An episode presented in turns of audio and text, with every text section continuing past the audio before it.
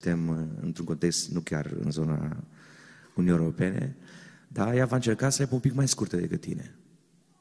Dacă tu, ca băiat, ca profesor, ai pantalonii foarte mulați, da? Și noi, pastorii, ne temem că trebuie să cumpărăm niște pături undeva puse în amvon, să te îmbrăcăm dacă cumva se întâmplă ceva cu tine, să știi că el o să-și cumpere pantaloni un pic mai mulați decât tine. Ascultați ce zice Sfântul Pavel. Ficul are aminte asupra ta însuți. Fii foarte interesat de modul în care tu gândești, de modul în care tu reacționezi. Fii foarte interesată ce lași în urma ta, nu prin vorbele tale, prin faptele tale. Dacă tu niciodată în timpul săptămânii nu mergi la biserică la rugăciune, nu te aștepta copiii tăi să meargă la rugăciune. Pentru că eu să considere că timpul de marți, cum e la Cluj și poate în alte părți, de rugăciune e un timp opțional, e un timp pentru expirații. Ei o să-i numească babacii biserici, ăștia care n-au ce să facă cu timpul. Ei nu o să vină la biserică pentru că ei regăsesc în tine un model. Nu știu cum să-ți explic, mai ales când trec de 11 ani, copiii tăi nu-și ascultă părinții mai mult decât pe tine. Tu devii un lider de opinie, tu ești mai ceva decât un influencer. Tu influențezi. Așa se face că o să vezi că la un moment dat băieții care sunt la sala ta de clasă o să-și facă freza ca tine. O să se îmbrace în stilul tău. O să te urmărească îndeaproape. O să îți dea follow pe Instagram, pe Facebook, o să fie foarte atent, o să fie cu ochii pe tine.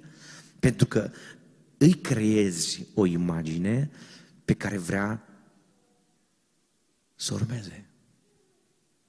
Să știi, tu poți să zici ce vrei despre pace dacă tu n-ai liniște în suflet. Copiii au un senzor extraordinar și au un cititor de carduri la creierul tău. Nu știu cum să-ți explic. El citește nu ce ai zis, ce gândești. Vă dau un exemplu. Într-o sală de clasă am intrat și când intru într-o sală de clasă în școala Prodeo, pentru că regulamentul îmi permite asta, le spun tuturor lanțurile jos, brățările jos, tot ce aveți extra care intră în contradicție cu regulamentul, vă rog să puneți deoparte. Știți care e prima întrebare pe care mi-o pune adolescentă? De ce X, care e cadrul didactic, poate? Este întrebarea pe care mi-o pune. E o întrebare naturală, eu nu o contrazic. Eu nu-i spun, nu e în regulă să fie așa. Asta e întrebarea normală pe care o pune. Asta e o întrebare normală, nu e, nu e, nu e aberantă. Fata aia nu gândește greșit, băiatul ăla nu gândește greșit. Pentru că el știe că cine stă în fața lui Cine este profesorul lui, cine este mentorul lui spiritual, trebuie să fie un pic mai sus spiritual decât el. Asta e o chestiune de logică. Nici măcar nu e un lucru neapărat biblic, e o chestiune de logică. După cum tu crezi că atunci când mergi să fii împreună cu un instructor de școală de șoferi într-o mașină, tu știi foarte clar că instructorul ăla știe mult mai bine decât tine să conducă. În cazul în care n-ai condus pe interzis, știți că s-ai păcat, nu? Te iei pe câmpi, nu știu pe unde. Vezi că se face ăștia caz, dosară penală. Sau sunteți de părere că e ok să conduci fără permis? Mâna sus cine crede asta? Că se filmează, nu de alta. Adică avem probe. Uite că deja gândim diferit. Să știți foarte clar, copiii te vor urmări îndeaproape. Am întâlnit cazuri în care anumiți elevi, anumite eleve imită anumiți profesori, inclusiv la stilul în care se îmbracă. Și au venit și mi-au spus, vreau să mă îmbrac ca și cu tare. Îmi place cum se îmbracă. Merg acasă și abordează părinții și spun, uite, eu nu vreau să mă îmbrac ca tine, mamă, ci eu vreau să mă îmbrac ca și profesoara de limba, era să zic limba română. Uite că am zis. Ați înțeles? Pentru că vrei, nu vrei, tu influențezi. Tu ești un factor de opinie care mișcă gândirea unei persoane. Așa că gestica ta uneori o va imita-o. Modul în care își face freza, am zis, dacă e băiat. O să te imite pe tine. Am întâlnit într-o biserică un uh, lider care a avut foarte mare impact și mi-am dat seama că după ce și-a schimbat freza, 15% minim dintre băieții cu care lucra și-au schimbat și ei freza. Și a zis, fii atent cum îți faci freza, că o să te găsești cu un partid pe aici, care își fac freza ca tine. De ce? Vreau să înțelegeți, dacă dați click, o să fiți cu mine, da? Ok? E foarte important să înțelegeți. În primul rând, în resetarea ta ca învățător, ai nevoie clară să înțelegi că ești un pedagog care presupui o pildă. Oamenii din jurul tău te vor urmări. Oamenii de lângă tine, copiii, vor găsi în tine un mentor, vor regăsi în tine acea persoană pe care ar vrea să o imite. Vrei, nu vrei, se întâmplă asta. Dacă tu în biserica ta spui, nu-i nevoie să vorbești în limbi. Dacă tu la sala de clasă zici, da, botezul cu Duhul Sfânt înseamnă semnul inițial vorbirea în limbi, dar în viața ta extra bisericească, în afara sălii de clasă, el te aude că șoptești și zici, nu-i chiar așa cum zice pastorul Caleb, e mai bine cum o zis cu tărică. Nu mă zic numele lui, că e mai bine. Da? Să știi că el citește. El e un cititor foarte atent. Și el își va crea ideea că în biserica unde va merge, indiferent de merge în lumea asta pe mapamont, o biserică pentecostală sau nu neapărat, doar cu tendințe pentecostale, el va crede că e posibil și poți să lucrezi în voia lui Dumnezeu, în lucrarea Domnului, fără să fii botezat cu Duhul Sfânt. Nu vă întreb acum nimic. Nu mă gândiți-vă bine. Vi se pare corect ca un învățător de școală duminicală sau o învățătoare să activeze la sala de clasă fără să fie botezat sau botezată cu Duhul Sfânt? Vi se pare corect să nu, acum deja întreb mai accentuat, să nu aibă parte din nașterea din nou? Vi se pare normal ca un băiat să intre de când e adolescent și în inima lui să nu se fi produs nașterea din nou? Eu vă spun că e interzis asta. Dacă careva dintre voi sau alții care ne urmăresc online, te afli în situația în care știi că nu ești născut din nou și tu ai avut dorința aceasta, nu neapărat uh, tupeu, o dorință care n-a fost rea, să lucrezi cu niște copii, oprește-te. Du-te în biserică la toate programele, până când se produce în tine nașterea din nou. Pentru că n-ai cum să influențezi pe niște copii care sunt nenăscuți din nou, să ajungă să fie născuți din nou dacă tu nu ești născut din nou. Dacă n-ai siguranța păcatelor iertate. Aproape că vreau să spun că mi-aș dori ca toți învățătorii de școală medicală înainte să lucreze, nu să învețe. Că poți să mergi o perioadă să fii ca un fel de neofit care treci prin anumite situații de mentorare și poți să fii acolo, să asculți, să vezi, să fii prezent, nu neapărat să ții o lecție, poți să fii acolo, dar să nu fii încă învățător, să fii într-un proces de învățare, poți să fii acolo, dar nu te ridica să ții o lecție, dacă nu s-a produs în inima ta nașterea din nou. O să multiplici copii ca tine. O să le dai senzația că ei pot să se boteze chiar dacă nu sunt născuți din nou. Mi-aș dori ca toți învățătorii de școală dominicală, înainte să poată să țină o lecție, să fie un criteriu absolut preliminar, să fie născut din nou. Dacă n-a apucat să se boteze în apă, să aibă intenția aceasta. Nu e admis să ai trecut de 25 de ani, să nu fii botezat în apă și tu să ai pretenția să fii învățător. Ce să învețe oamenii de la tine? Cum să învețe? Dacă sunt aici, aici persoane nebotezate în apă, eu îmi doresc să aud că după conferința asta, nu pentru că am zis eu, ci pentru că Duhul lui Dumnezeu v-a atins, v-ați scris cere de botez și într-un mod realmente ați fost schimbați de Duhul lui Dumnezeu. Nu poți să fii acel șghea prin care curge apa vieții. Nu poți să fii acea conductă prin care coboară apa lui Dumnezeu când tu nu te-ai pus în lucrarea lui Dumnezeu. Aș vrea să înțelegeți că aici nu suntem într-un centru profesional.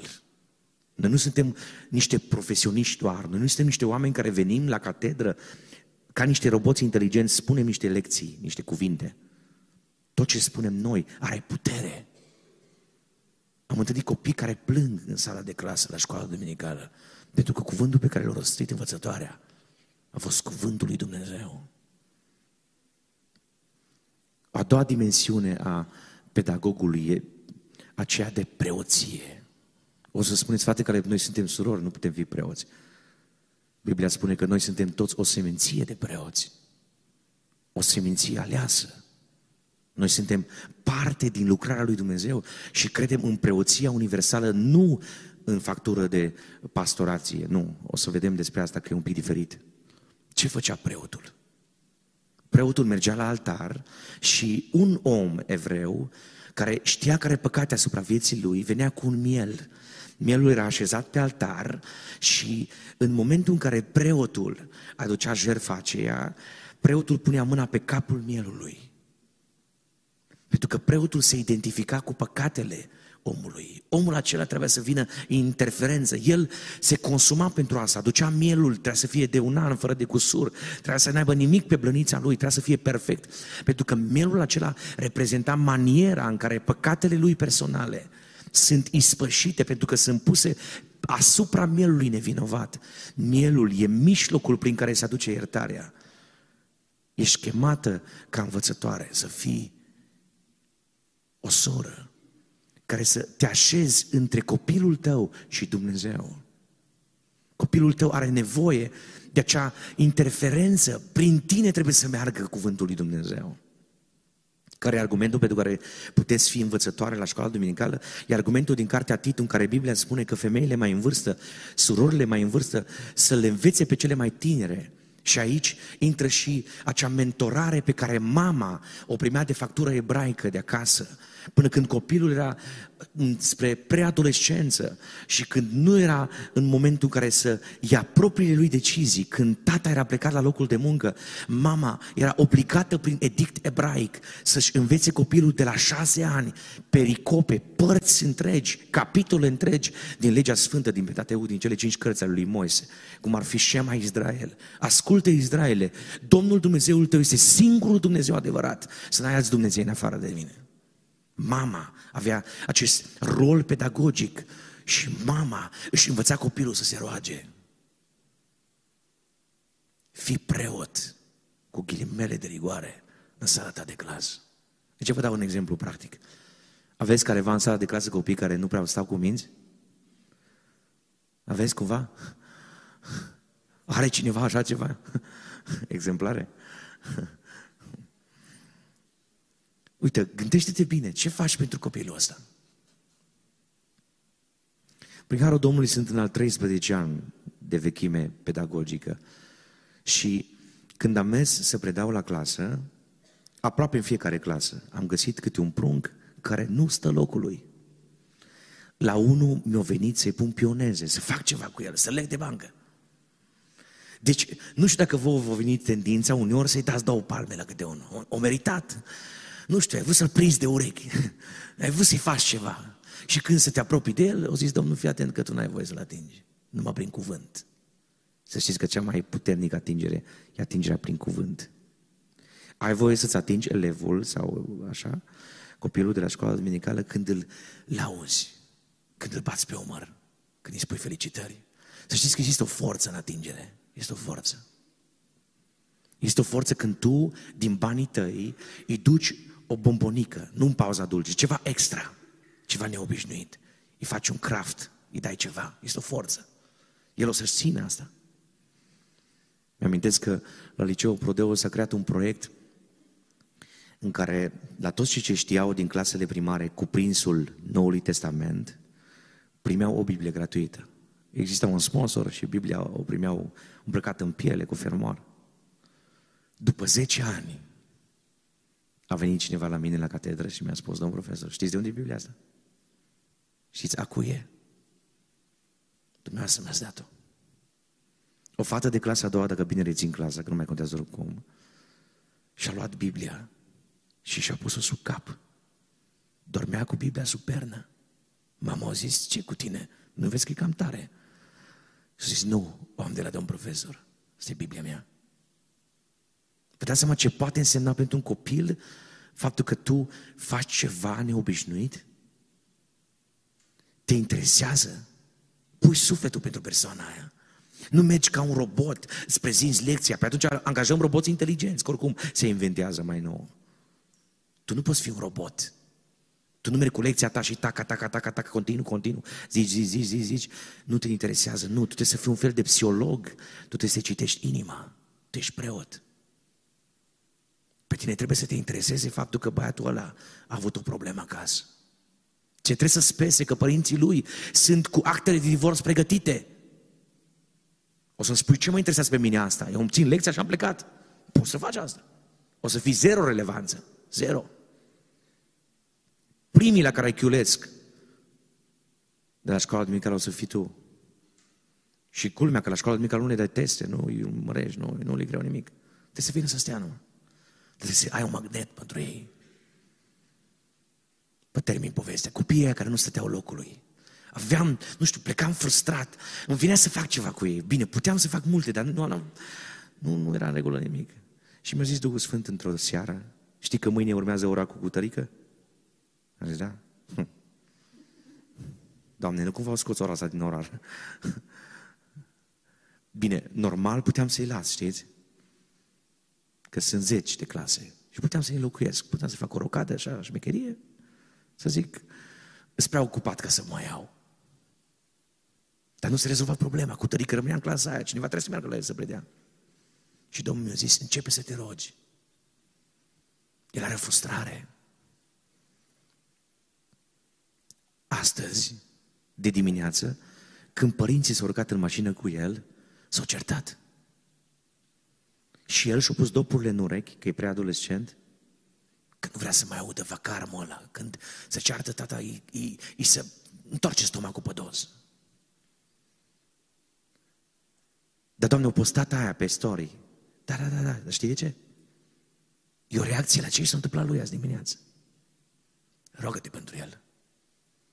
În seara în care m-a rugat pentru el sau pentru ea, că nu contează cine a fost, culmea, nu știu cum să vă explic. Am intrat la oră și băiatul care nu putea sta locului sau fata care nu era liniștită, era lipită de scaun. Nu predam ceva mai impresionant, n-am venit cu o lecție care să fie wow, nu. Era aceeași lecție obositoare. Băiatul stătea liniștit. Știți de ce? Pentru că am fost singur om care în seara aia m-a rugat pentru el. Este copii legat de care nimeni nu are interes.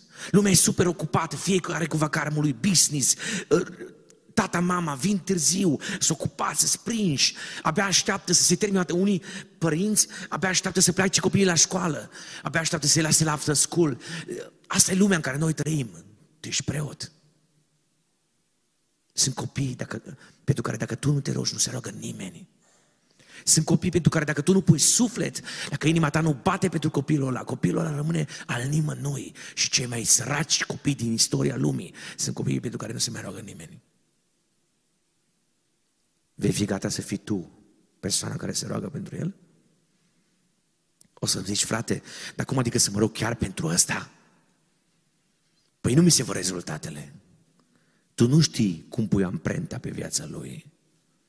Tu nu știi în ce maniere un cuvânt pe care îl adresezi, care are în spate rugăciune, care are în spate apropiere de Dumnezeu pentru el, cuvântul are impact și vine peste 15 ani la tine și zice, uh, soră, mă lăsa să vă spun ceva. Vă amintiți că într-o dimineață am stat foarte atent, n-am mișcat deloc. N-am mai putut să mișc pentru că am simțit că mă iubiți. Nu știu cum să vă explic. Iubirea e ca un magnet. Iubirea reacționează la iubire. Dacă nu-ți iubești copiii, îi simt. Ă, foarte interesant e că în clasa noua copiii nu mă iubesc. Dau telefoane prin neam, sună pe nu știu cine. Ce, oh, am nimerit-o cu Caleb, profesorul ăsta, nu știu cum. Nu vă spun eu cum le zic, că e mai bine. Îmi fac memeuri, tot felul de astea. Dar trimit între ei, tai din predici, îmi trimit, eu nu mă supăr. Știți de ce? Când o tăia dintr-o predică, înseamnă că a ascultat-o. Înțelegeți? Cineva mi-a zis odată, într-o filmare când o dată o predică, 14 ore am stat să stai predicile. Am zis, aleluia! Cum să-i răspund? Cum să-i zic nu mai tăia din predici? La un moment dat a zis altcineva, n-am dormit toată noaptea. Și când am încărcat filmarea, mi-a dat eroare YouTube-ul. Mai stai odată. Nici nu mi-a salvat pe telefon. Slavă Domnului, a zis, mai, mai trebuie să mai tai odată. Înțelegeți? Adică noi nu trebuie să ne supărăm. Vrei, nu vrei, tu influențezi. Dacă oamenii nu te suportă pentru adevăr, înseamnă că le-a impactat viața, înseamnă că ceva s-a întâmplat în ei. Mă duc la evangelizări și văd oameni care se uită morocănos la mine, încruntat, aproape să iasă, nu pot să iasă pentru că e rușine. Și zic, Doamne, ce bine, stai atent. Eram la o conferință în Spania și niște dita mai solidoși de ăștia, care nu le-au plăcut cum le-am răspuns la întrebări, la sesiune, Apropo, există o sesiune, ați primit de la link da? Dacă vreți să scrieți întrebări, aveți grijă că te scrieți, că timpul e scurt. Da? Niște solidoci au pus o adolescentă. Sau să fi fost prea adolescentă, nu știu exact ce vârstă avea, 14-15 ani. Au pus-o să vină la mine și să zică, frate Caleb, ce tare ne-ați criticat. Tot ce ați zis, zice ea, e foarte adevărat. Dar prea ne-ați criticat. Eu mă uit așa frumos la ea și zic, serios? Dar cam cât timp te-am criticat din mesaj? Tot. Și am zis, extraordinar, tu ești cea mai specială ființă care m-a ascultat într-o predică. Pentru că după 15 minute în care ți-ai dat seama că te-am criticat, n-ai ieșit afară. Tu stai seama ce ai făcut. Felicitări că m-ai ascultat până la final. Ești o eroină. O zis, cum? A început să simpească. O zis, ce a zis? Și a început să se simtă bine. Am zis, da, tu ești specială. Deci n-am, rare ori întâlnesc ascultători ca tine, că majoritatea când se enervează, că e critic, ies afară. Tu ai rămas până la final, dar cum de stai? Cum de ai venit să mă și întrebi? Înseamnă că ai interes. Ce of, nu mi-a ieșit. Bineînțeles că ea nu vine să mă salute aia șmecherie de cartier. Să mă salute că nu le-a ieșit nici lor. Au folosit-o pe ea, că au crezut că ea, săraca, mă enervează. Am zis, extraordinar dacă tu m-ai ascultat. Felicitări! Și am întrebat-o, dar chiar tot ce am spus e adevărat? Că știu de ce o întreb. Și o zis, da, e foarte adevărat ce am spus. Am spus, atunci, ce să zic? Felicitări că m-ai ascultat și roagă-te Domnul să te, ascult, să te ajute pe tine să asculți și să împlinești. Înțelegeți ce zic? Sunt momente care trebuie să te enervezi. Dacă te enervezi, ea și figura, să bucură. Eram într-o școală din Cluj, nu Prodeo. Și aveam niște copii acolo foarte dubioși, nu vă spun numele de aia cu intenție. Pe o profesoară de limba franceză o închis un dulap. Erau de ăștia sloridoci, puternici, mlășgani. unul dintre ei, doi sau unul dintre ei venea la școală numai să intre pe internet. Dintr-o sală de clasă m-am trezit într-o dimineață numai cu doi prezenți. Și i-am zis, bă, da, dacă tot ați venit numai doi, de ce ați venit? Trebuie să dorm și eu cu ăla alți, nu? și spune, noi nu avem internet acasă, am înțeles, ok. Asta era în 2011, deci unii dintre voi erați mici atunci. Și intru pe hol să ajung la sala de clasă. Ei toți erau în semicer ca niciodată. Fiecare venea, cel puțin unul mai întârziat, din motive interesante. De data aia erau toți în semicer în fața ușii și pe ușă au pus un banner, o foaie, cred că a trei, pe care scria cu marcă roz, nu intrați, pericol de infecție. Nu s-a inventat covid pe vremea aia, știți? Era în 2011. Ăștia tot stau, nici nu respira niciunul. Acum eu trebuia să mă duc, să mă enervez. Bă, știți ce simțiți? ce cu voi? Care a făcut asta? Dacă eram... Da? M-am uitat la fiecare dintre ele, am zâmbit. Am dat jos bannerul, am deschis ușa și am zis, vă rog, poftiți, aveți prioritate. Trebuie să intre. Și am mai zis, cine intră după mine absent. Nu, no, nu mi-a ieșit, zice ăștia. Nu le-a ieșit. E foarte important să nu le faci jocul lor. Foarte important. Pentru asta e extrem de important să știi cine ești. Tu nu depinzi de imaginea care ți-o formează oamenii. Dacă cineva spune despre mine acum că sunt alt, trebuie să mă supăr? Mi pare foarte rău. Eu știu cum sunt. Dacă cineva spune că sunt foarte slăbuț, da? Să mă supăr? De ce să mă supăr dacă știu că am, era să zic câte kilograme? Ați prins ideea? Nu reacționa. Cineva îți spune un apelativ grav legat de tine, dar nu e adevărat. De ce te superi? Că nici măcar nu e real. Eventual poți să-i propui să-și schimbi ochelarii, să-și pună dioptrii mai bune. Adică cel puțin nu vede bine. Fii preot.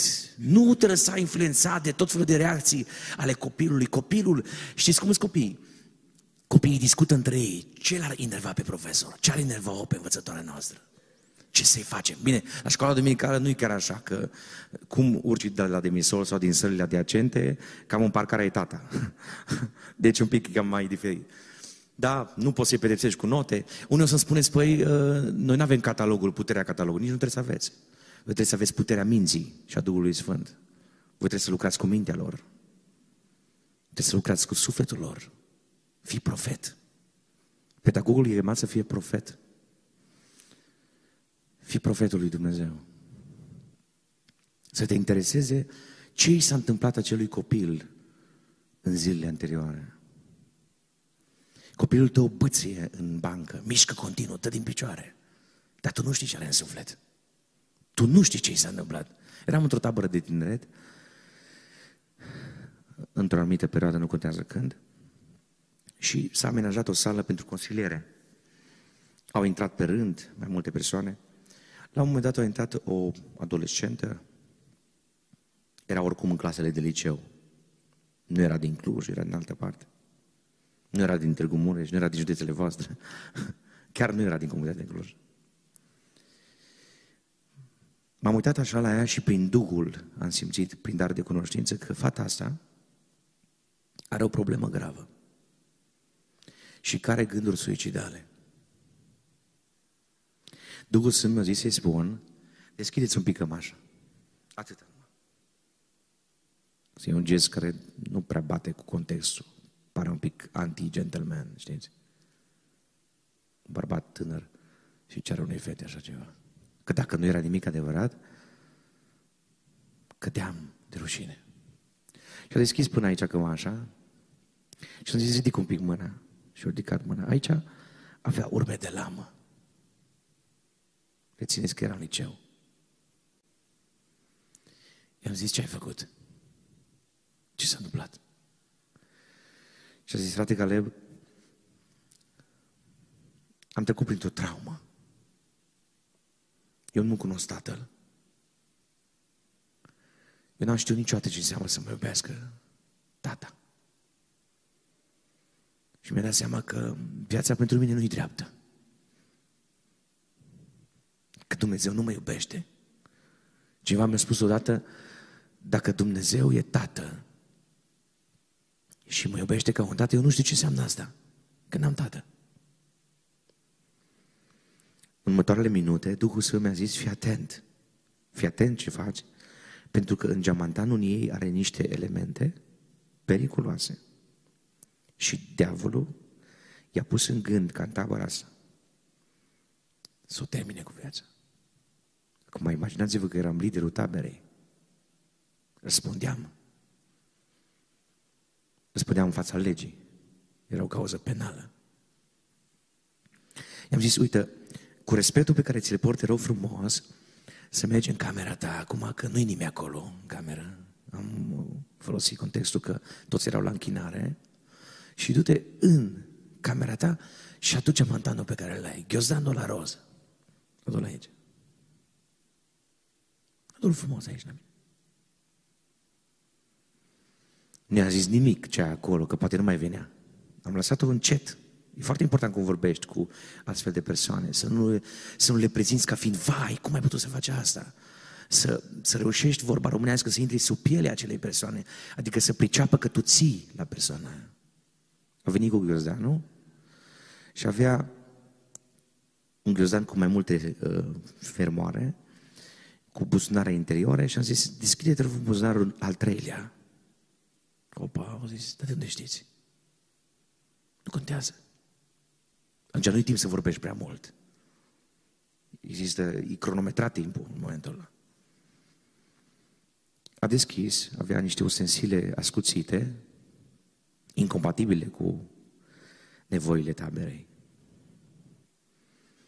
Apoi am zis, cam cu ce te ocupi tu așa de obicei când ești relaxată? Și mi-a zis, frate, care desenezi. Ce desenezi? Știți ce desena fata asta? Pentru că tatăl ei murise când ea era mică. Nu mai știu dacă o apucat să-l prindă în viață. Nu mai rețin asta? Diavolul i-a inoculat în creierul ei și a spus așa, fă niște desene prin intermediul cărora să comunici cu o ființă imaginară care e plecată dincolo, adică e moartă. Ăla e tatăl tău. Prin desene, ea comunica cu ghilimele de rigoare cu tatăl său și îi se propunea prin desen cum să ajungă la el mai repede. Avea așa un dosar, foi, desenat.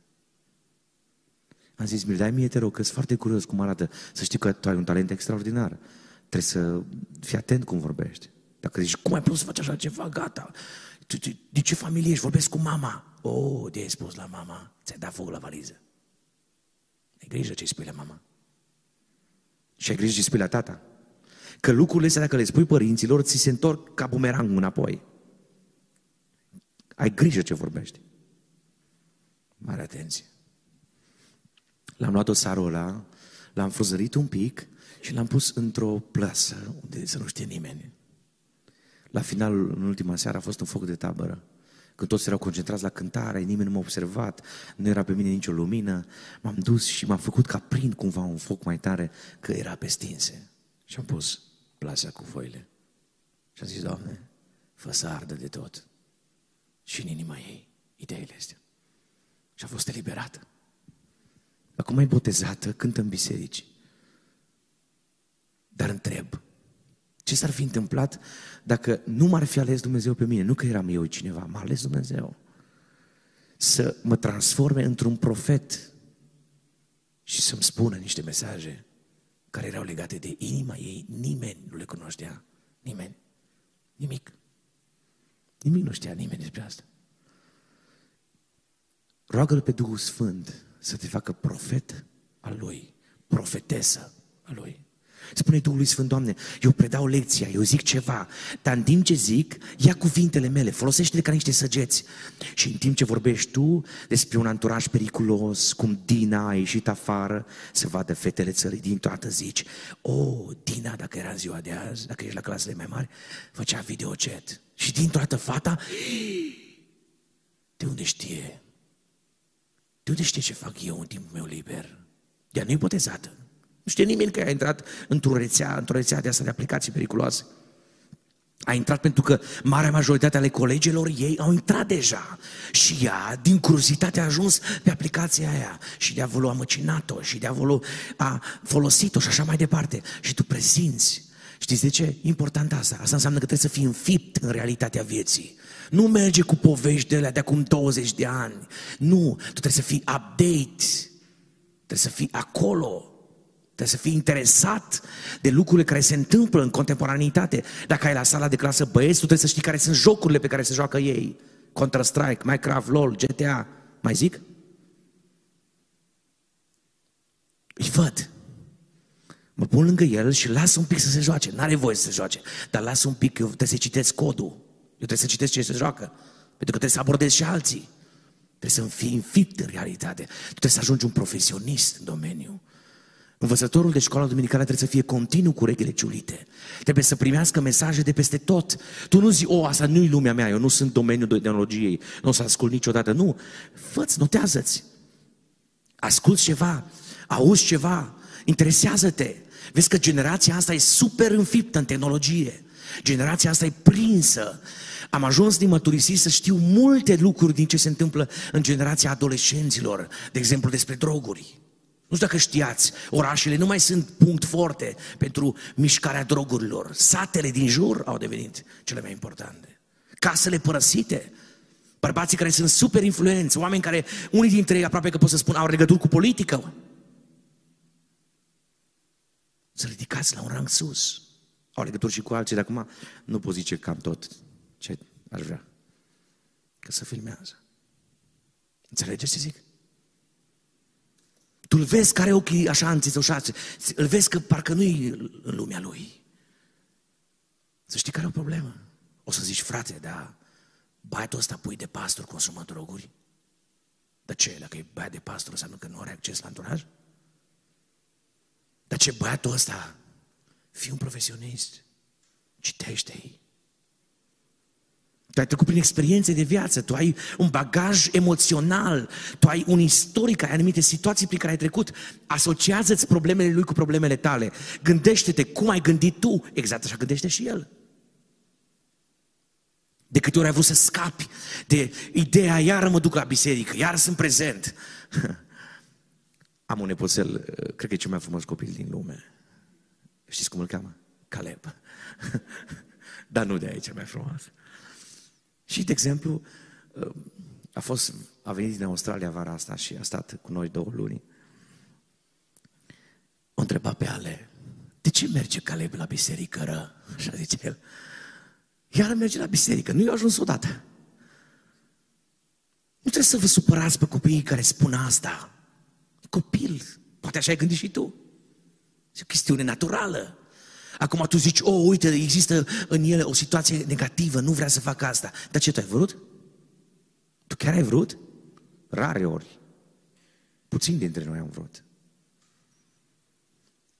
Fii profesionist, informează-te, citește mult, citește mult despre asta. Citește despre pedagogie, despre metode pedagogice, citește despre cum să captezi atenția unui copil. Trebuie să prezinți, de exemplu, episodul în care sirienii au năvălit peste slujitorul lui Elisei și Elisei. Și tu intri în sala de clasă și zici, ați auzit că a început războiul în Israel? Oh! Băieți, știți cum arată mitralierele lui Putin? Din toată ăștia. Bă, dar de unde știe profesor așa ceva? Și mă întreabă la un moment dat în timp ce predau la sala de clasă, domn profesor, chiar a spus mâna pe mitralier vreodată? Am zis, eu un gând, că n-am de gând, nici nu-mi doresc. Am momente în care în timp ce predau, copilul zice, stați un pic, nu un pic opriți-vă, am o întrebare. E, e reală sau e o poveste? și zic, da, e reală. Fii foarte atent.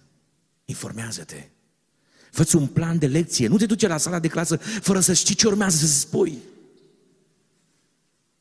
Interesează-te foarte mult. Aici, la punctul 2, există niște pericole. Pericolele neresetării învățătorului. Dacă nu-ți resetezi viața, din perspectivă pedagogică, poți să ajungi la pericolul ăsta de a fi un pur profesionist. Tu citezi despre alții. Vă dau un exemplu. A fost moment în care în sala de clasă le-am pus un scurt videoclip, apropo, legat de asta. Să nu cumva să puneți videoclipuri copiilor voștri pe care nu le-ați vizionat integral. Să nu cauți mouse-ul disperat. Secvența aia. Asta e total neprofesionist. Adică ție nu ți-o păsat să-ți faci timp, să urmărești ce e acolo și te trezești că îi trimiți o informație. Nu știu cum să vă spun, există un mesaj de substrat. Și videoclipurile super titrate care ajung virale nu au tot conținutul negativ, dar au o informație care e gen săgeată. Vă dau un exemplu într-un film scurt, tu nu-ți dai seama. Dar toaletele sunt unisex. Așa e în Franța, zici tu. Tu n-ai înțeles ce vreau să facă regizorul. Regizorul a vrut să inoculeze mintea copilului, adolescentului, că poate să fie ce vrea. Băiat sau fată. Tu n-ai văzut asta. Păi că trecut așa. Dar el a văzut acolo că pe el le atrage imaginea. El a văzut emblema. Băieți și fete pe aceeași ușă. Ei, filmul ăla nu mai bune. Că te duce la ideologia de gen. Tu trebuie să înțelegi unde merge mesajul. În mintea copilului e super curată. E ca un burete care absorbe tot. Nu lasă nicio picătură să rămână pe tablă. Tot, tot, tot, tot, tot, ia. Și tu zici, pe informația aia pentru mine nu e gravă, că eu știu că nu. Eram într-o tabără Ha. Și le-am dat responsabilitate la niște lideri. Și ei așa le-au venit lor să pună un film, cică creștin. Dacă există drag pocăitise și filme creștine, știi? Da? Ca și bere fără alcool. Un drac îmbrăcat în haine albe. Și erau mai mulți și el lasă secvența. În momentul ăla m-a ridicat și am zis, stop, opriți filmul. Asta nu se mai întâmplă niciodată unde eu prezent să se pună un film creștin. O venit la mine că o trebuie să Mi-a fost și mie greu da pe lor. Să-mi dea explicații. Și ce a zis uh, persoana respectivă? Frate Caleb, oricum se uite ei acasă. Hmm. Pe atunci să-i drugăm în parcare, nu? Ați înțeles unde merge ideea? Nu-i tot una dacă tu ești prezent în sala de clasă și vede o prostie sau accidental o vede pe stradă. Sau stă cu capul sub pernă, sub pătură și se uită la acel videoclip. Nu-i tot una, tu ai legiferat păcatul. Tu ai spus, nu că e posibil, ci că e foarte bine. L-ai încurajat. Nu-i permis. Nimic păcătos. Pentru că el își sedimentează informația și o lasă în creier și în momentul în care ispita e foarte mare, informația aia din subconștient, știți că memoria are trei staturi, conștient, subconștient și inconștient, coboară în sub, inconștient și ajunge în subconștient și la un moment dat informația aia vine în creier și zice învățătoarea de școală duminicală a fost permisibilă. Ne-a permis. Doi povestesc în sala de clasă despre liderul de cântare. Și povestesc și tu îi auzi. Și pentru că nici ție nu-ți place de liderul ăla, îți iei carburant. Da? Îți folosești informația. Și o lași și din când în când mai arunci așa o grenadă și zici, dar de ce nu vă place de el? În loc să zici tu, dragii mei, nu vi se pare că vorbiți despre un subiect periculos? Nu vi se pare că voi niciodată n-ați avut curajul să urcați pe scenă, să cântați o cântare singuri și că n-aveți dreptul să vorbiți despre el? E o diferență foarte mare.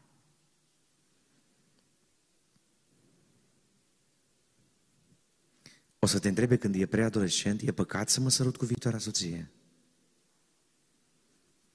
Acum, dacă tu te-ai sărutat, ce să zic?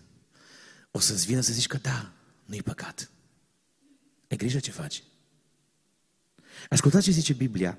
Ficul are aminte asupra învățăturii pe care o dai altora, stăruie tu personal în aceste lucruri, căci dacă vei face așa, te vei mântui pe tine însuți și pe cei ce te ascultă. Este un principiu biblic. Chiar dacă într-un domeniu tu ai căzut, niciodată nu zice că e ok să cazi. Niciodată. Chiar dacă riști să vină să spună, frate, dar dumneata, de ce ai făcut asta? Tu trebuie să fii onest în fața cerului. Să spui, uite, acum, în momentul respectiv despre care tu vorbești în acel moment, am greșit. Regret. Nu așa e etalonul. Nu-ți legifera păcatele permițându-le altora să le comită, pentru că tu nu știi cât de aproape e următorul păcat în care coboară pe trepte și ajunge direct în fundul iadului. Că poate tu te-ai oprit la sărut, dar el rămâne în parcare și intră în pădure și comite adulterul și o lasă însărcinată sau avortează și uite că tu i-ai permis. Și dacă ai permis, să știi că răspunzi în fața lui Dumnezeu pentru ușile pe care le-ai deschis spre păcat. Nu fi permisibil. Niciodată să nu-i permiți unei persoane pe care o înveți să repete păcatele tale. Din exemplele negative din viața ta, învață-i, învață-i ca să nu le repete. Asta înseamnă să fii un învățător bun. Să ai curajul să spui în jur, uite, eu la vârsta voastră am greșit asta, dar niciodată să nu încercați ca mine. Nu fi permisibil. Nu fi ușor influențabil. Există o, o, o mișcare din vest, există tot felul de învățături care vin din Statele Unite ale Americii, din Africa nu prea le luăm interesant, dar din lumea care se întoarce mai mult spre Hristos din modul în care Ucraina vede biserica acum, în timpul războiului, nu învățăm foarte multe. Știți că în Ucraina bisericile în care nu există zonă de război sunt arhipline? Știți că stau pe holuri oamenii să asculte Evanghelia? Știți că candidații de botez stau pe rând și sute de oameni se botează la ora actuală în Ucraina. Și noi nu învățăm din asta. Dar știți că înainte de război, bisericile acestea, marea majoritate erau goale? Mă întreb, pe unii doar un război ne trezește. Să nu fim permisibili. Să te știe întotdeauna un etalon spiritual. Să știe întotdeauna când trebuie să îmi dau seama dacă problema asta e bine de administrat, e corectă, e în regulă. Dacă drumul ăsta e bun, să știe că tu ești un etalon. În momentele ușoare vor merge la oamenii libertini ca să le ofere căi prin care să-și manifeste viața lor liberă, să facă ce vor. În, vremele, în vremurile dificile, știți la cine vor merge? La oamenii care au fost mentori adevărați. O să te caute pe tine pentru că știu că tu ai fost exigentă cu păcatul. Și când vrea să se mărite bine, nu o să se sfătuiască cu o fată care e de vârsta ei și care a derapat în prietenie. O să vină la tine care ești o învățătoare corectă și care îi spui, uite, nu îți permite asta Biblia, nu eu. Biblia. Și o să te caute pe tine. Este un alt pericol, pericolul de a ajunge plafonat. Să mergi obișnuit că deja ai 10 ani de experiență la sala de clasă și să începi să spui lucruri care le-ai spus de o mie de ori, dar care nu te impactează, care nu sunt înfipte în realitate. Spurgeon zicea foarte bine, mesajul care nu m-a atins mai întâi pe mine, îl las în sertar. Nu o să-l predic. Nu fi plafonat. Învață-ți lecția pe de rost. Nu sta cu capul în foi în timp ce prezinți lecția. Mergi printre copii. Vorbește cu ei. Lasă-te din când în când atingi spontan de Duhul lui Dumnezeu să utilizezi lucruri pe care nu ți le-ai pregătit acasă. Să-ți dai seama că trebuie să actualizezi mesajul. Să fii de impact, să ai relevanță. Este pericolul de a fi preferențial. Nu o să recunoașteți acum, dar când ieșiți din clădire o să recunoașteți. Toate surorile simpatizează de obicei un băiețel sau chiar un băiat. Și toți frații simpatizează o fetiță sau o fată. Explicați-mi de ce. Cine are copii știe ce zic.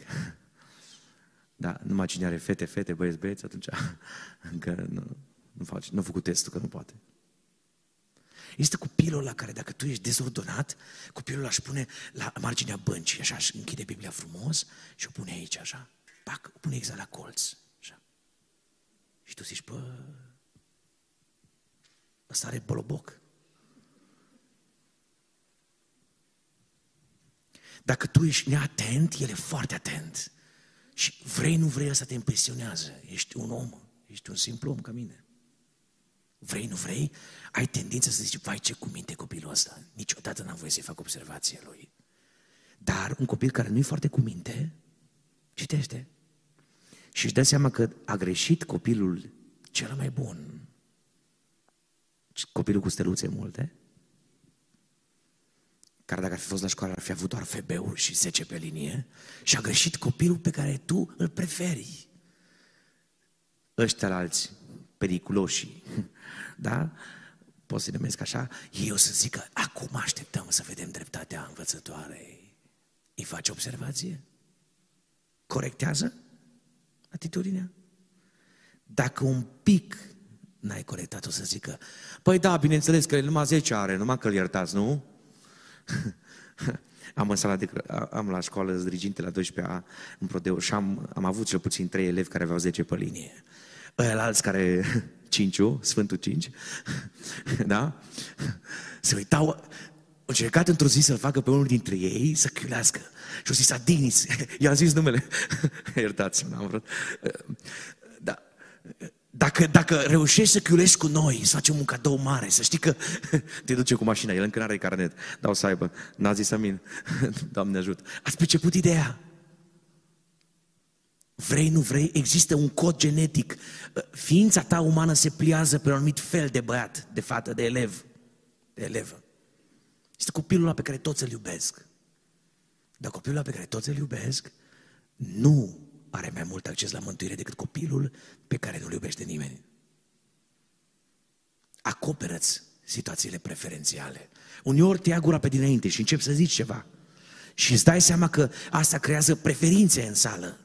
Ei, în momentul respectiv, du-te la copilul care e jignit de actul tău preferențial și ridică ceva de calitate în el. Poate nu-i bun la nicio materie, dar poate că e un muncitor ilustru. Și tu spune când o să ai tu firmă și vin cu mașina să mă repare la serviciul tău, te rog frumos să mă primești, să nu mă primești primul, dar măcar la coada aia. Deja eu i-am transmis informația că mi-am dat seama ce a citit el și că n-aștept să fac acte preferențiale și că eu nu vreau să fac diferențe. Nu accepta diferențele. Să știi că diferențele generează invidii, răutăți. Vă dau un caz. Nu știu cât e ceasul. E bine că nu știu.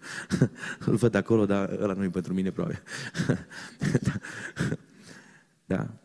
Știți până unde merge invidia? Într-o sală de clasă, Duhul Sfânt mi-a zis despre o fată, tu rămâi la urmă. Ne-am zis de ce. Era prea periculos să zic. Fata asta avea un cuțit așa de mare. Un ghiozdanul ei. Și a zis, l-am luat cu mine pentru că nu o suport pe cutare. Și astăzi am vrut să-i fac rău. Am vrut să o termin. I-am zis, du-te pe furiș la dirigintă, du-te pe furiș. Să nu știe nimeni. Nu o să te pedepsesc, nu o să spun nicăieri, nici într-un consiliu. La nimeni. Este un moment în care trebuie să știi ce să zici. Chiar dacă o să fii judecat că tu mai acoperi lucruri. Trebuie să știi cum să reacționezi. Asta îți spun pentru că nu e normal dacă copilul tău la oră, la școala dominicală, a fost rău din calea afară, să te nervezi și să mergi repede la taică să în parcare. Zici, bă, ai un copil, mă, de vai, șamar de capul lui, du-ți la casă. Ai terminat-o cu pedagogia. Neam din neamul lui nu te mai iubește, poți să ajungi Barack Obama. Oricine. Nu o să te mai iubească. Copilul ăla va crea repulsie față de tine. Taică să va zice, ce ai cu copilul meu? Vezi că te legi de copilul meu, atât mă duc până la comitetul executiv să te scot din școala învățătoare. Și uite că a creat un conflict. E adevărat, copilul a greșit. Dar uite ce trebuie să faci. Începe să te rogi. Tu în timpul în care nu mergi să-l abordezi direct pe tata, îi spui copilului, uite copile, chiar dacă ai greșit, eu îți dau circunstanțe atenuante. Corectează-l pe copil în privat, dacă se poate. Dacă a avut o chestiune publică, trebuie să spui în public uneori. Și dai timp. Nu știu de ce mi se întâmplă mie că marea majoritate a problemelor care se derulează la clasa unde sunt diriginte se întâmplă vinerea. Ce credeți? Zice? Pentru că urmează sâmbătă, duminică predic, mi se face inima mai bună. Și luni când mă duc la școală sau marți, la abordez diferit. Nu trimite mesaj când ești nervos. Asta. Începe să te rogi. Dacă chiar te interesează cauza lui, ia o zi de post. Zi, Doamne, uite, postez azi pentru copilul ăsta. Tu o să adaugi la problemele lui încă o problemă. Și până acum te-a considerat prietenul lui. Acum, dacă îl taxezi mărunt ca alții, o să devii dușmanul lui. Tu trebuie să oferi corecție, bineînțeles, acelei atitudini, dar nu, nu taxa mărunt, nu vorbi ieftin, nu repete la nervi, niciodată nu vorbi cu părinții copiilor tăi când ești supărat. Nu răspunde la telefoane dacă ești supărat. Știați că trebuie să faceți Du-te, relaxează-te, nu știu, retrage-te. Acum,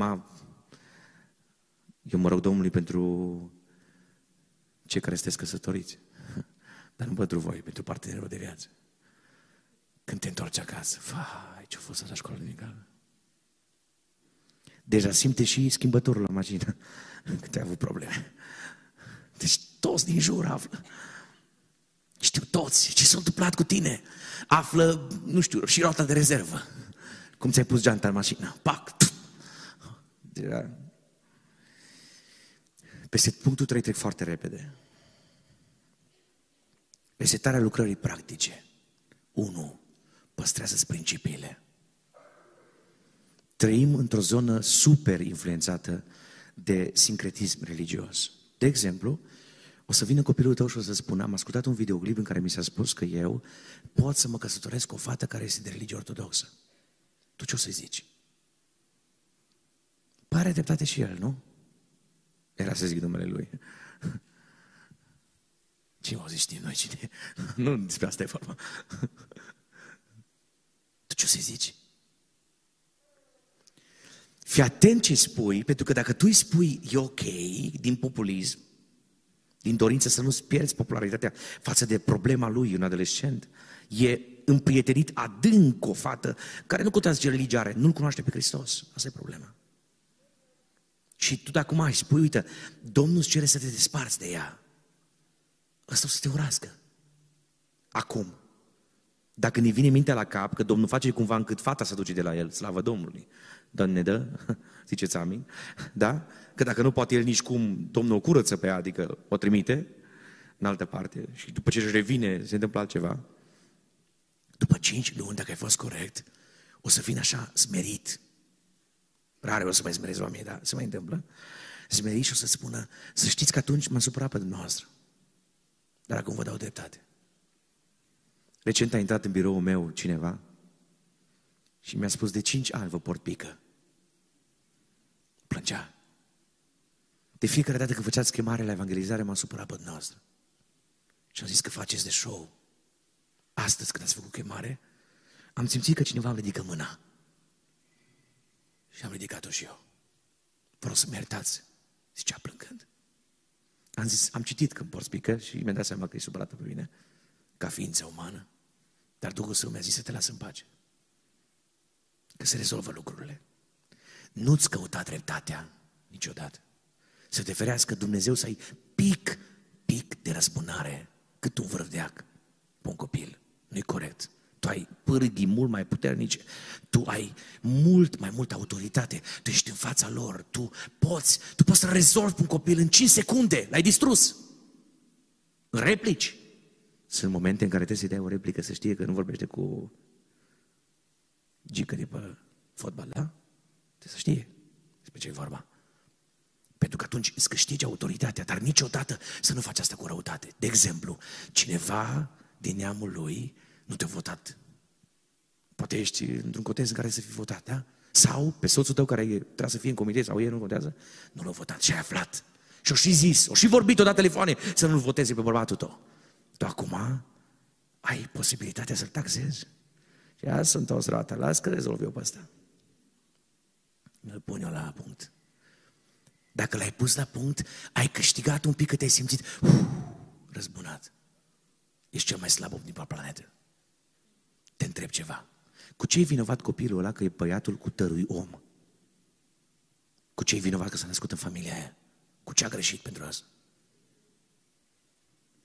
Fii echidistant. Dacă trebuie să ajungi să-i dai de mâncare copilului, omului care s-a comportat ca un dușman cu tine, dă de mâncare cea mai bună mâncare. Scoate-l pe banca cea mai din față. Nu-l spune la distanță. Cine se răzbună nu mai are autoritate. Copiii citesc. Și astăzi, că știu că te răzbuna pentru că Câte un părinte zice, nici nu-mi las copiii la școală micală pentru că învățătorul ăla. Minte scurtă. Ce să zic altceva? Practică principiile pe care le prezinți, dar prelucrează-le. Ai grijă. De exemplu, trebuie să prezinți o situație. Tu nu fă o pantonimă care să ducă spre senzualitate. Ai grijă. Trebuie să actualizezi mesajul. Nu-ți permite ceva care să ducă spre păcat. Dau un exemplu. Nu-i machia de parcă de la zoo. Prieteni, există alte metode. Eu nu pot, nu-i normal când intru într-o sală de ca să mă speiu, că nu-s copii că spai. Am intrat la grădina zoologică în Târgu Mureș. Înțelegeți? Folosiți practicile contemporane, dar nu faceți lucruri periculoase. Nu-i creați o nișă, o breșă copilului prin care poate să terapeze spiritual. Promovează partea profetică. Stai înaintea lui Dumnezeu. Am să spun ceva. Tu ești chemat să restaurezi vieți. Mă bucur mult că e și Alexandra cu noi, soția, am avut să din lume, Domnul să binecuvânteze. Slăbuța mină voastră, vă dau o șansă nouă. Domnul să binecuvânteze. La aveți și pe voi. Ziceți măcar pentru voi, mă. Domnul să mă binecuvânteze. Nu știu cum să vă spun, ființa asta are un magnet la oamenii pierduți. Poate de am găsit-o.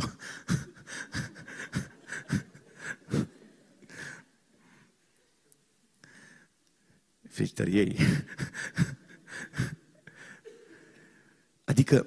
Dacă în sala de clasă e o persoană pe care nimeni nu o vede valoroasă, persoana aia, nu știu cum să vă explic, se lipește de sufletul ei și vine și îmi povestește și îmi zice, uite, băiatul ăsta chiar are valoare. Este copii care nu puteau fi stăpâniți la ore. Când au intrat în interferență cu ea să-i predea limba română, în diverse contexte, ceva s-a întâmplat. Eu totdeauna îi spun, din clasa asta știu care trebuie să fie recuperat. Să știi că resetare înseamnă să ai un buton spiritual pe care să apeși, pe care nu mai apasă nimeni. Să ai impact la copiii care sunt ultimii oameni din perspectiva celor mai mulți. Să ai impact la acei copii care în școală sunt pe prima listă, cap de listă, în consiliile profesorat de disciplină. Noi mergem la sala de casă cu ideea că trebuie să-mi prezint lecția. Duhul Sfânt zice, nu, trebuie să mă prezinți pe mine. Trebuie să-L prezinți pe Hristos. Trebuie să le întinzi oamenilor o mână, să le spui că au șanse, că zrăi, zrăi, zrăi, zrăi, sunt foarte răi. Toți știu asta. Nu le mai spune că și ei știu. Tu recuperează-i. Școala duminicală înțeleg că e o, e o lucrare a Duhului Sfânt, a Domnului în bisericile noastre, prin care copilul e format să ajungă să se nască din nou. Fii lângă copilul tău când nimeni nu mai e. Aruncă o glumiță când toți îi se încruntă. Vorbește ceva când toți stac în dreptul lui. Dacă taci și tu, o să ajungă la gânduri suicidale. Vă dau un caz. Într-o sală de clasă, într-o anumită oră, s-a trezit unul, vai, deci ținea gura închisă. Și-o zis către un băiat, tași din gură că tu ai părinții surdomuți. O intrat un fior pe șira spinării, am trestărit la catedră. M-a ridicat în picioare și a zis, fii atent, cât trăiești tu în lumea asta, băiete, să nu mai zici asta despre nimeni. Mai înțeles? Dacă te mai prind toată că ai zis, te-am ars. Așa ne zis. Soteară suflarea în glas. Știți ce a făcut băiatul ăla de atunci? Fiecare pauză, când mă vedea, dorea să mă îmbrățișeze. L-am chemat la evangelizare. Și a zis, domnul profesor, aș vrea să vin la evangelizare de părinții mei, nu mă pot aduce pentru că surdomuți, aveți cost pentru... Luna viitoare o să avem evangelizări în noiembrie și am vorbit cu cel de la transmisie live să caute un om care să facă semne, să pot să-l chem pe el și părinții lui.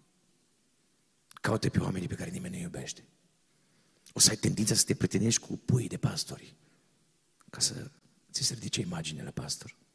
Cu aia care au bani, care sunt importanți. Caută pe copiii pe care nu-i caută nimeni. Veni să vă ridicați, simt că trebuie să facem o rugăciune. Aș vrea să stai cu ochii închiși. Aș vrea să te rogi pentru propria ta ființă. Să știi că e o zi specială pentru noi toți. Să nu-i doar o conferință, să e o întâlnire cu Dumnezeu. Aici e prezent Marele Învățător Iisus Hristos. Și Marele Învățător Iisus Hristos ne-a învățat că de fiecare dată când a văzut un om pierdut, un om care n-avea pe nimeni, i-a întins o mână, l-a ridicat, i-a spus, tu ai valoare, tu ești în șanță acum, dar mâine o să fii pe drum împreună cu mine. Astăzi ești al nimănui, ești orb, n-ai vedere, n-ai resurse financiare, n-ai bani, n-ai posibilități, dar să știi că dacă mă alegi pe mine, de azi încolo vei fi un alt om. Aș vrea să stați cu ochii închiși pentru că urmează să facem un gest care este pur personal. Fiecare să se uite la inima lui. Fiecare să se gândească la viața lui. Gândește-te bine, nu cumva în viața ta în care ai predat la sala de clasă, ai avut momente în care te-ai îndepărtat de Dumnezeu în loc să te apropii, ai prezentat cuvinte, ai zis vorbe mari, ai avut, din perspectivă social, impact, ai fost populist, ai atras mulțimile, dar n-ai atras inimile. Învățătorul de școală duminicală este chemat să fie un magnet pentru inimi. Iubirea răspunde la iubire. Când nimeni, când nimeni nu, iube, nu iubește copiii, când niciun învățător nu iubește pe copiii lui, copiii ăia simt că n-au, n-au relevanță. O să-ți spună, de ce să fii la sala de clasă? De ce să vin? De ce să fii la școala de medicală? Iubește-ți copiii, resetează-ți viața și gândește de maniera aceasta. Întotdeauna trebuie să investesc în el. Mă pierd pe mine uneori uit de mine, îmi las familia în parcare, urma singura mașină care urma să în parcare, că eu stau cu un copil care are să spună ceva interesat. Nu mi-au geanta și diplomatul și-am dispărut la fără cinci. Nu, pe mine mă interesează copilul. Inima copilului mă interesează pe mine. Mă interesează ce gândește, mă interesează ce întrebare are, întrebarea lui copilărească. Îmi vine să râd când pune întrebarea asta. Uneori o pune așa cu șugubățenie, cu viclenie, ca să mă prinde să vadă cum reacționez. Ei da credit, eu îl ascult, pe mine mă interesează. Oare există aici cineva care vrea să-i spună lui Hristos? Resetează-mă, Hristos. Te rog, atinge-mă, Doamne, ajută-mă să ajung la un alt nivel. Ajută-mă să fiu un învățător, asemenea învățătorului Iisus Hristos. Ajută-mă, Doamne, să caut oameni. Să știți că trăim o vreme foarte dificilă. Dacă pe copiii noștri nu-i captăm în sălile de clasă, îi captează drogurile. Îi așteaptă anturajele. Să știți că sunt copii de 10 ani care se drogează. Să știți că sunt copii care n-au niciun viitor. Părinții lor îți distruși, sunt falimentari. N-au nicio soluție. Tu ești chemat să fii reprezentantul lui Dumnezeu, să pui mâna pe el și să simți o atingere supranaturală, ca și cum l-ar atinge Duhul Sfânt să simte că Domnul îi vorbește. În timp ce stai cu ochii închiși, dacă simți să faci un gest de sinceritate în fața lui Dumnezeu și să spui, Doamne, în seara asta cer să mă resetezi. Poți să faci un semn comun ridicat în fața Domnului. Să spui, Doamne, atinge-mă și pe mine, atinge-mă și pe mine. Ai milă și de viața mea, Doamne. Ajută-mă fiecare lecție să fie un mijloc prin care să intru în inima copilului. Vorbește-mi, Doamne, transmite mesaje profetice. Ajută-mă să fiu relevant. Ajută-mă să aud în timp, Doamne, și poate doar în veșnicie, de cele mai multe ori că unii copii au fost eliberați de anumite patimi pentru că am vorbit despre asta cu impact și au simțit că trăiesc Evanghelia, că trăiesc cuvântul lui Dumnezeu. Ajută-mă, Doamne, să câștig oameni și să aducă copiii, colegi, să spună vină la clasă, pentru că avem un învățător care are impact. Să vezi ce ne vorbește, ne spune despre asta, despre asta. Învățătoarea noastră ne iubește, are putere asupra noastră și nu putem greși pentru că am întristat-o, nu putem rezista în fața cuvintelor ei. Prea mult o iubim, prea mult îl iubim ca să întristăm în fața. Dacă mai e cineva, poate ridica o mână în fața Domnului să zică, Doamne, sunt înaintea Ta, atinge-mă și pe mine, resetează lucrarea pe care o fac, fă să simt o putere supranaturală, Doamne, când eu nu mai am resurse, când metodele mele eșuează, când mă simt falimentar, să vină o putere deosebită de la Duhul Sfânt. Noi credem într-o lucrare autentică Duhul Sfânt e prezent la Anvon, Duhul Sfânt e prezent în lucrarea cu tineretul, cu adolescenții, Duhul Sfânt e prezent în școala dominicală, Duhul Sfânt trebuie să aibă loc de cinste în lucrarea ta. Lasă-L pe Duhul Sfânt să vorbească. Mă rog ca dintre copiii tăi să ridice Duhul Sfânt proroci, prorocițe, oameni cu daruri, să intri în sala de clasă și să te bată pe umăr un băiat de 8 ani, să zică, frate, am primit un mesaj de la Duhul Sfânt pentru dumneavoastră. Când mergeți la evangelizare astăzi, să știți că se intentează un accident din partea diavolului. Vreau să vă rugați mai mult și să pui toată sala de casă să se roage împreună cu tine. Impactul trebuie să vină de când sunt mici, trebuie să fie atrași de cuvântul lui Dumnezeu, să audă glasul Domnului în sala de clasă ca Samuel din Biblie. Samuele, Samuele, tu să fii o voce a lui Dumnezeu ca Eli și chiar dacă nu-ți dai seama din prima, măcar din a treia să-i spui, să spui Domnului așa, vorbește, Doamne, că robul tău ascultă. O să ne rugăm. Chiar dacă depășim anumite uh, lucruri din program, o să te rog frumos să te rogi. Nu-ți spun că să te rogi, roagă-te cât simți. Roagă-te ce simți, roagă-te ce poți, roagă-te ce reușești, roagă-te ce îți dă Duhul Sfânt, roagă-te prin Duhul Sfânt, ne rugăm cu toți.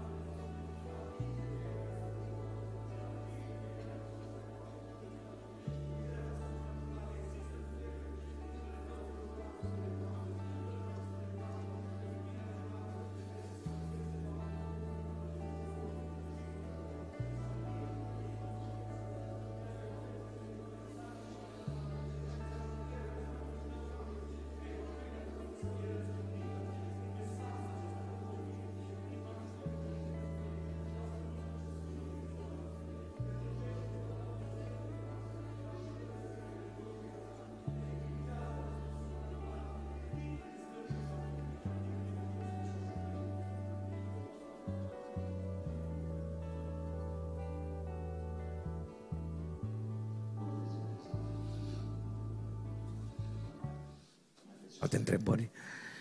Pe lângă cele două care s-au pus, puteți să mai puneți. Sunt o învățătoare mai apropiată de vârsta lor, respectiv am 18 ani, cum pot să fiu și autoritară, dar să simtă că sunt prietena lor? E foarte important la început de sezon, sau cum să-l numesc, când începe școala dominicală în noul an școlar, să ai niște reguli.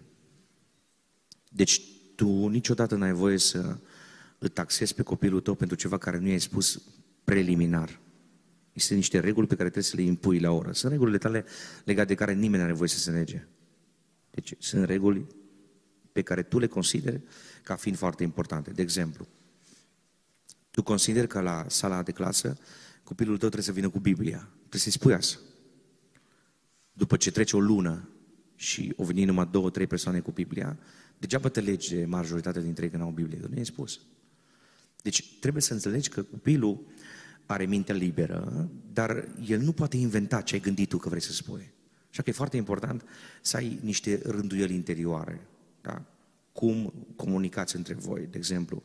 Dacă atunci când trebuie să spună ceva, ridică două degete. Da? Se un semn. Se un semn convențional între voi doi. Sau poate ai alte semne. Da? Nu știu care sunt semnele pe care tu le aduci la oră ca fiind obligatorii. După ce ai prezentat aceste rânduieli interioare, e foarte important să știe că tu ești o persoană care te pui pe mintea lor, dar nu ești de mintea lor. Ce e secretul? Că dacă rămâi de mintea lor, te pui în bancă cu ei. Și atunci căutăm altă învățătoare sau alt învățător. Deci, indiferent de vârsta pe care o ai, tu trebuie să ai o autoritate dacă